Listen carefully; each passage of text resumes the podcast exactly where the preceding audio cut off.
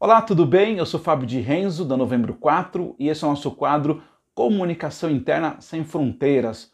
Um quadro para responder questões, perguntas, reflexões do mundo da comunicação interna e do endomarketing. E hoje a pergunta vem lá da Baixada Santista, do colega Matheus. Obrigado, Matheus, por ter enviado para a gente a sua pergunta.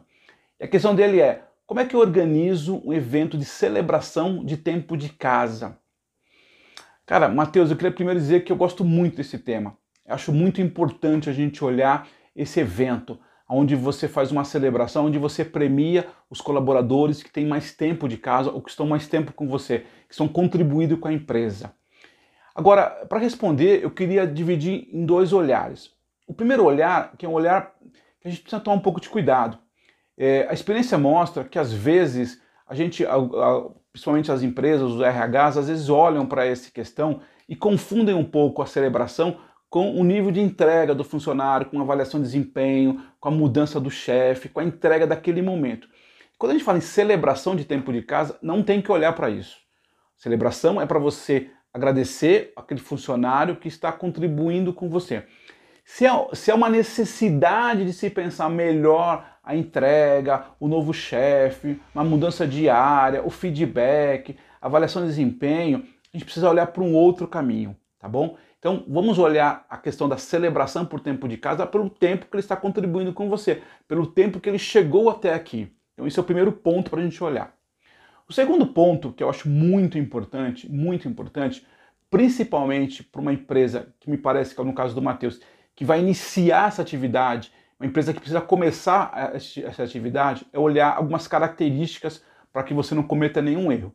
Primeiro é você fazer um trabalho de casa, é fazer uma lista de todos os colaboradores que estão nessa empresa, os tempos que eles têm de empresa, em alguns casos olhar o tempo de estágio, alguns casos olhar o tempo de, uma, de outro CNPJ que a empresa tinha e mudou ao longo do tempo. Né? Às vezes a empresa foi adquirida, a empresa foi vendida, foi, houve uma fusão. Então, primeira lição de casa, antes de qualquer coisa, é fazer uma lista, entender bem o tempo de casa dos seus funcionários, para não correr nenhum risco de cometer um erro, de esquecer alguém. Então, esse é o primeiro olhar. Inclusive, uma das sugestões que eu faço, que nós fizemos isso uma das, das empresas que a gente trabalhou, que a gente atendeu, para não correr nenhum risco, a gente colocou lá o tempo de casa e divulgou para a empresa inteira. Divulgamos e aí até se, ou, se tivesse alguma necessidade de alguma correção, nós fomos avisados com antecedência. Então esse é o primeiro ponto. O segundo ponto é fazer uma divisão, e aí precisa entender também, claro, o tempo da empresa. Se a empresa tem 10, 15, 20 anos de mercado, 50 anos de mercado, entender qual é o tempo que você faz. Que essa é a pergunta do Matheus. Eu faço com quanto? Eu, eu faço homenagem de 5, de 10, de 20 anos? Então, a primeira questão é, quanto tempo tem sua empresa? Se a empresa tem 15 anos, 20 anos, por exemplo, é legal você fazer uma premiação a cada 5 anos. Então você faz uma premiação para quem, quem completou 5 anos, 10 anos, 15 anos de empresa. Tem empresas, a gente já fez esse trabalho, que tinham é, funcionários com 30 anos de empresa. Olha que legal, 30 anos de empresa. Tem funcionários é, que, que o turnover da empresa, a característica muda muito rápido. Então a gente precisa olhar. A minha sugestão pessoal, um pouco da experiência que eu tenho, eu diria que você teria que trabalhar pelo menos com cinco anos, a cada cinco anos fazer uma homenagem. Não é que você espera cinco anos, você faz a homenagem todos os anos, mas você recolhe, você organiza a quem está completando a cada cinco anos.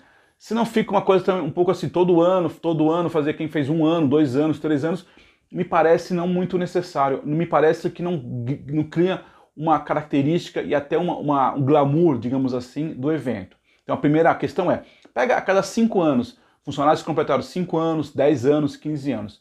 Se você tem muitos funcionários, uma empresa muito grande, talvez você tenha que olhar uma questão e, e o turnover demora, as pessoas não trocam tanto, talvez você possa olhar a cada 10, 15 anos. Mas eu acho que há 5 anos é uma boa prática, o mercado trabalha assim, tá bom? E aí você tem, então você olhou se todo mundo está lá bonitinho, está todo mundo na, na, sua lista, você dividiu a cada 5 anos, 10 anos as suas equipes, e aí você precisa olhar a característica e o orçamento disponível, né, a verba que você tem para fazer uma ação. Então você pode fazer um jantar, por exemplo, você pode fazer um evento dentro da empresa, se estiver trabalhando fisicamente, você pode, fazer, você pode convidar essas pessoas para participarem de um show, de um evento, de uma palestra, você tem o presidente da empresa participando, que é muito legal, a direção da empresa participando.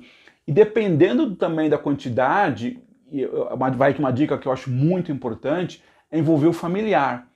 Então você pode, por exemplo, um funcionário, uma funcionária, no caso, chamar o esposo dela, o marido dela, para participar de um jantar, de um evento comemorativo, de um vídeo que se manda.